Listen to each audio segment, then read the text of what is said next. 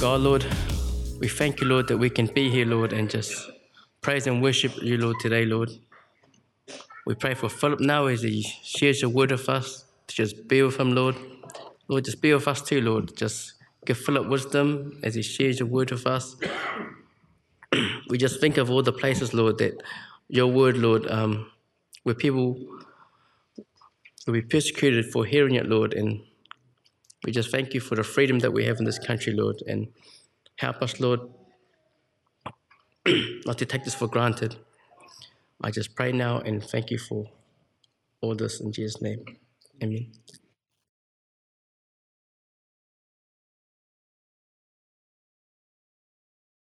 amazing and wonderful things there that we can study and discover but it is it's big and deep and vast and it's, it's it's really amazing and the book of ephesians is divided into two major sections the first three chapters and the last three chapters so the first three chapters are all about who we are as a church says we are in Christ.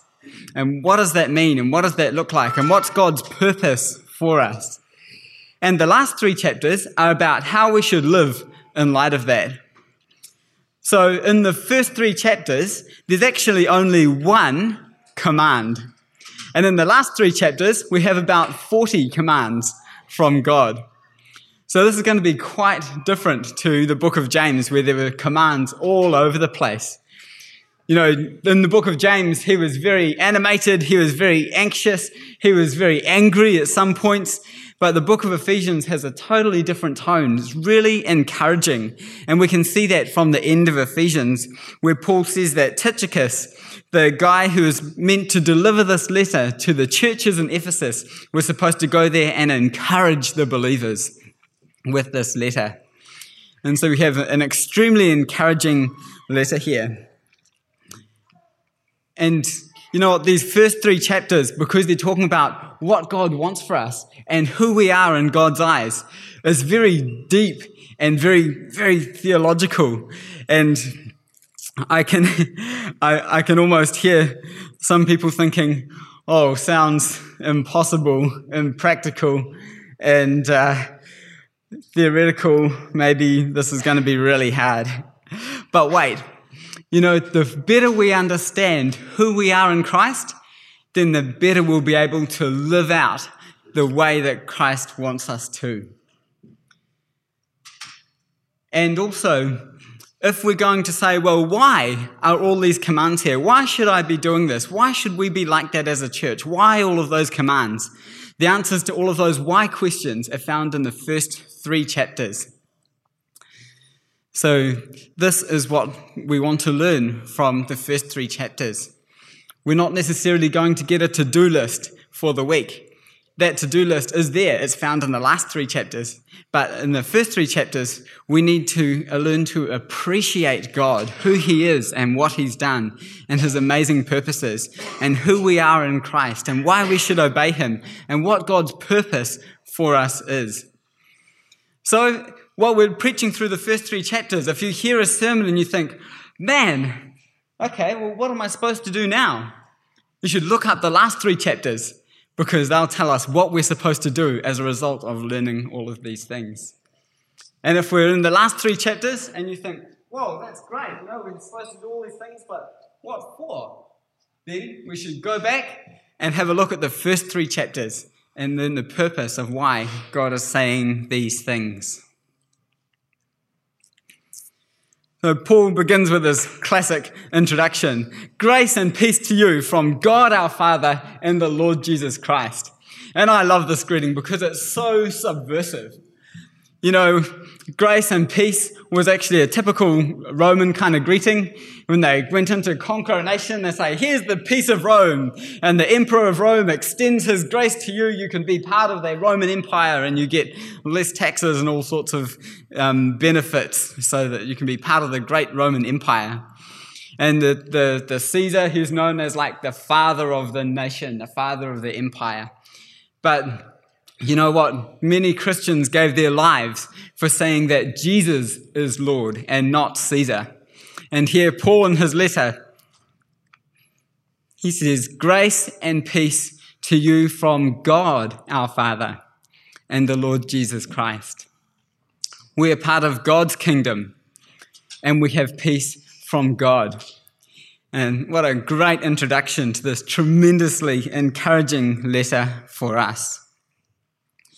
So let's go through now and have a look at the highlights of some of these chapters and how they link together and some of the themes so that we can see what God is about.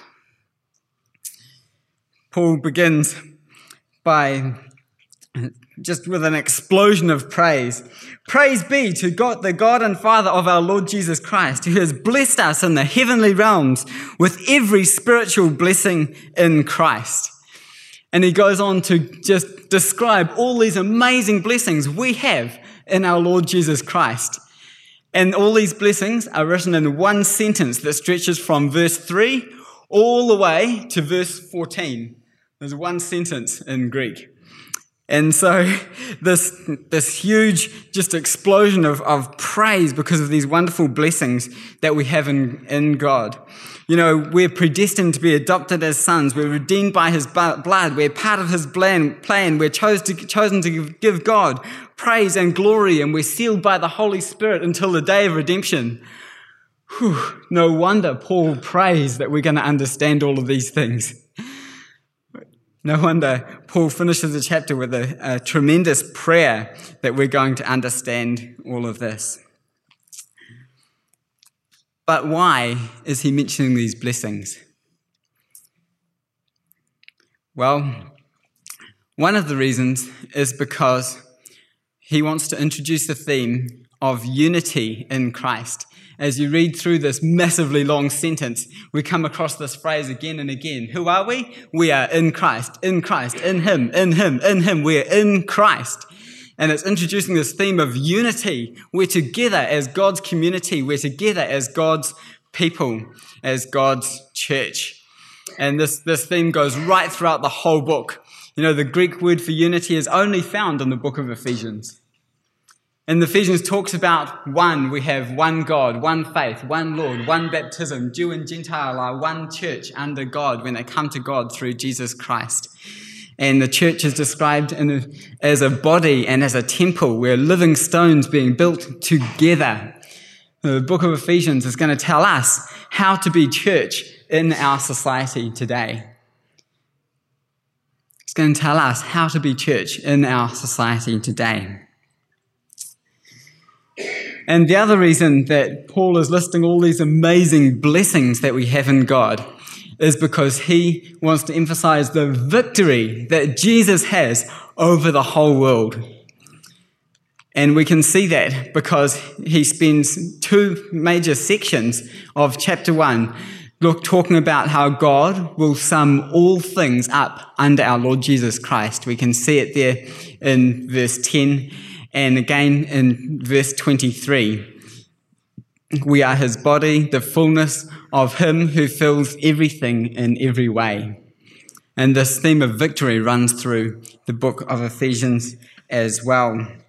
That's why in chapter 3 we learn that God's one of God's purposes is for the church is to show the spiritual powers that Jesus is victor, victor over them, that he is wise, his wisdom and that's why in chapter 6, we have a, we have a big section on spiritual warfare, how we can stand against the spiritual powers of this dark world.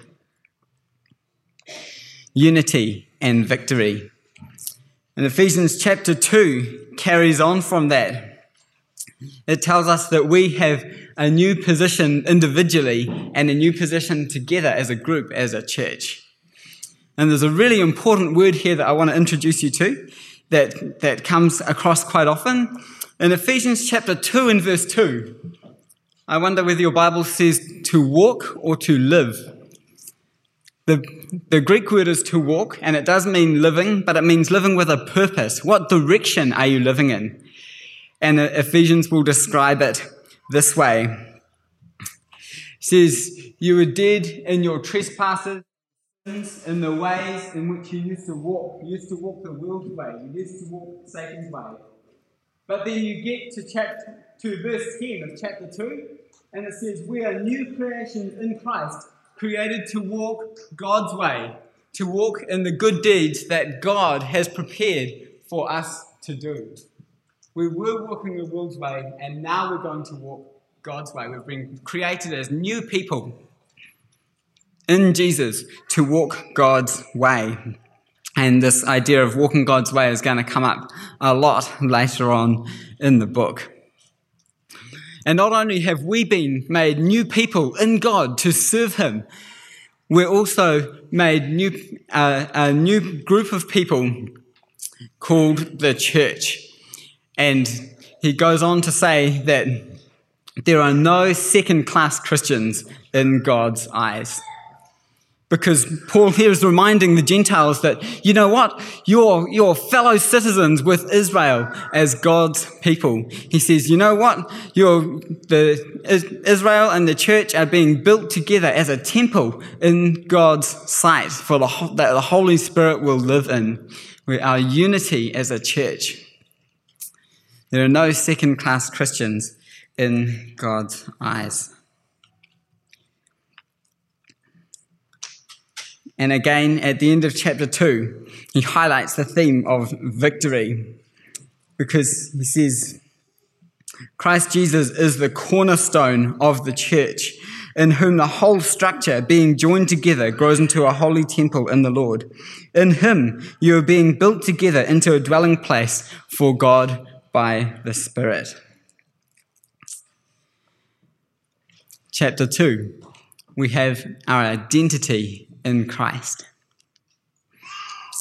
In chapter 3, he talks about a mystery revealed. And as I mentioned before, God has commanded Paul to make it clear that his plan for Jews and Gentiles to be built together is and to be one in God through Jesus Christ is a mystery. It was a mystery, but now it's been revealed by God. And when we live that out, the spiritual powers of this world will experience God's wisdom in action. Will experience God's, God's wisdom in action. Now, it's at this point that I think I need to uh, touch on a very important thing. The, the book of Ephesians talks a lot about spiritual powers, and I've mentioned it several times now. And it's easy for us to think, oh, that was kind of back then, and spiritual powers, nobody really believes in them anymore here. So, how is that going to relate to us? But in actual fact, there's a very strong connection. Do you know why people believed in spiritual powers in, those, in the first century? Why did they practice magic and all those things? It was because they wanted to manipulate the world around them to give themselves a prosperous and comfortable life. They would, they would use the magic spells and things to either try and get revenge on their enemies or to give them lots of money, to give them a comfortable life, and all of those things. And today, lots of people are trying to do the same thing, but just in a different way. They might play at office politics, or they might, um, they might try and rig the stock market, or they might try and um, just push and, and shove and just make everything around them theirs, they, they, or they might go gambling. The, the purpose, the reason behind it is the same. And either way, it's really wrong because it's wrong because we're to trust God for a life that is truly good. And it's wrong because we need to recognize that God is sovereign over all and not us. We can't manipulate God with our prayers. We can't manipulate spiritual powers with our prayers. And trying to do that with our lives is not going to work.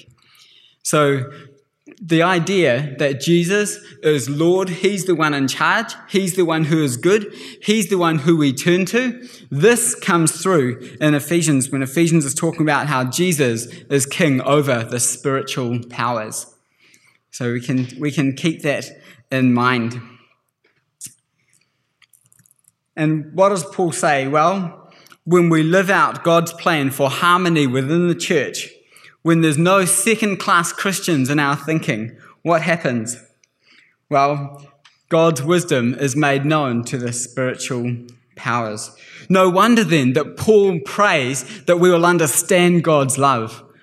Because there's no way we're going to be able to live in that kind of unity and harmony unless we understand God's love. God's love is the total basis for all of the unity and harmony that He commands that we have.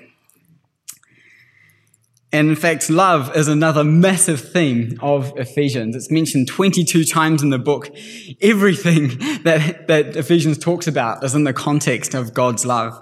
Another key thing to look out for. Well, that's been a very short summary of some very deep chapters. You can tell we're swimming in deep waters here. But we have a wonderful God, and there's wonderful things there for us to discover and study. And all of these themes unity, victory, the Holy Spirit, our identity as a church, and love, they're, they're all in the last three chapters as well. And those themes are going to link these two halves together. So, who are we? We are in Christ. And why are we in Christ? We're, we're in Christ as God's church to declare his victory as Lord over everything and everyone, including the spiritual powers, and we're being knit together in a fellowship that expresses his love. So, because we're in Christ, because we're the church, what should we do? How are we supposed to live? Ephesians chapter 4, verse 1 Therefore, I, a prisoner of the Lord, urge you to walk in a manner worthy of the calling to which you have been called. We are called to unity. We're called to live according to our identity. And so this is the, the major break. Therefore, because of who we are, this is the way we're supposed to walk. This is the way we're supposed to walk. And in chapter four, our theme in unity comes out again where we read that gifted Christians are here to equip us and train us to serve our best. And to tell us that when we all love the truth in unity, we're not going to be led astray by false teaching.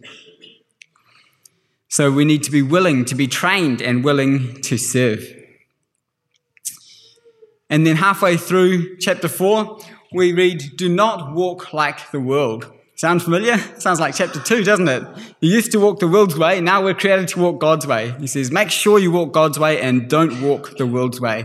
And goes into great big detailed descriptions of what we're not to, um, to do. And then he tells us what we are to do. We're to walk in love like Jesus. There's our theme again. We're not, we're not to love in lust or love immorality like the world. We're to love like Jesus. And the world, the world is in darkness, but we are to walk in the light. And we're to expose those deeds of darkness for what they are. That immorality that the world calls freedom is just another label for selfishness and exploitation. We can expose those things. We walk in the light. We can see them for what they are, and we can let people know about the love that Jesus has. And then we read that we're to walk in wisdom. And we, this starts all the way over in chapter 5 and verse 15. Uh, Our word walk again. And what does it mean to walk in God's wisdom? Well, it means to be filled with the Holy Spirit. And how do you know you're filled with the Holy Spirit? Well, according to Ephesians, it's when we're so bursting full of praise, just gratitude come to God comes out of our mouths in every form possible, talking, singing, making music, everything. And also, we can tell that we're full of the Holy Spirit when we're submitting to one another in love. There's our theme of unity again. And Paul goes into a lot of depth and detail telling us exactly what that looks like in family relationships, as in church family and as in our biological family. He talks about husbands and wives, children and parents, slaves and masters. Here's what unity looks like in the church. Here's what it looks like to walk in God's wisdom.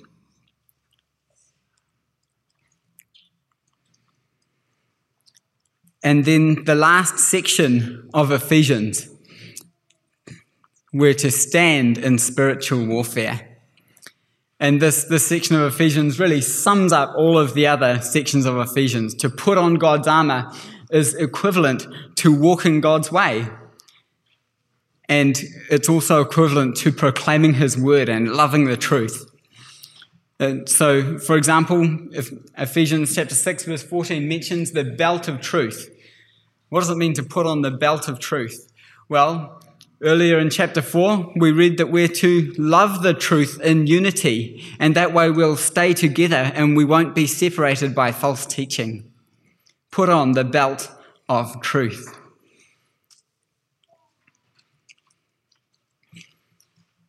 And then he includes, concludes by saying, Peace to the brothers and love with faith from God the Father and our Lord Jesus Christ. So, a tremendously encouraging book, a tremendously deep book, a tremendously practical book. So, I have three challenges for us today. Firstly, as we as we go through Ephesians, sit down on Sunday afternoon or during the week and pray to God and give Him thanks for what we've read in Ephesians.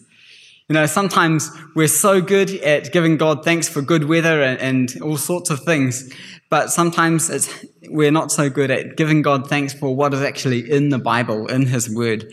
And uh, definitely for Ephesians, God wants us to appreciate who He is and to adore Him. So let's, let's do that. We can pray and give God thanks for what we've learned each about Him each Sunday. And my second challenge to you is whatever part of Ephesians we're looking at, read the other half of Ephesians as well and look for the connections so you can link the practical with who we are, what we're doing with why we're doing it. And in order to do that, I think that it'd be a great challenge for all of us to read the book of Ephesians each week. There's six chapters. You could read a chapter a day, or you could read the whole thing in less than half an hour. It's worth reading because the more familiar we are, we are with this book, the more we'll be able to get out of it and know what God is really telling us in it. So, my, my challenge to you is to pray in gratitude, to link the sections, and to read Ephesians each week. And this way, we'll appreciate the main message of Ephesians, which is to live God's way because of who we are in Christ. Live God's way because of who we are in Christ. Let's pray. Lord God, we want to thank you that you are so wonderful. We want to thank you that you are above all powers. You're above all authorities. You have the victory, and you are wisdom itself. You are total love. Lord God, we want to thank you for your purposes that you've expressed in Ephesians. That is, that your, your purpose is to show the world and the powers your wisdom, and that we might worship you and display your love and compassion and unity. Lord, thank you for giving us the power to live your way. And we pray as we read through this book that you'd help us to appreciate you and adore you more and more each day. We give you thanks and praise in Jesus' name. Amen.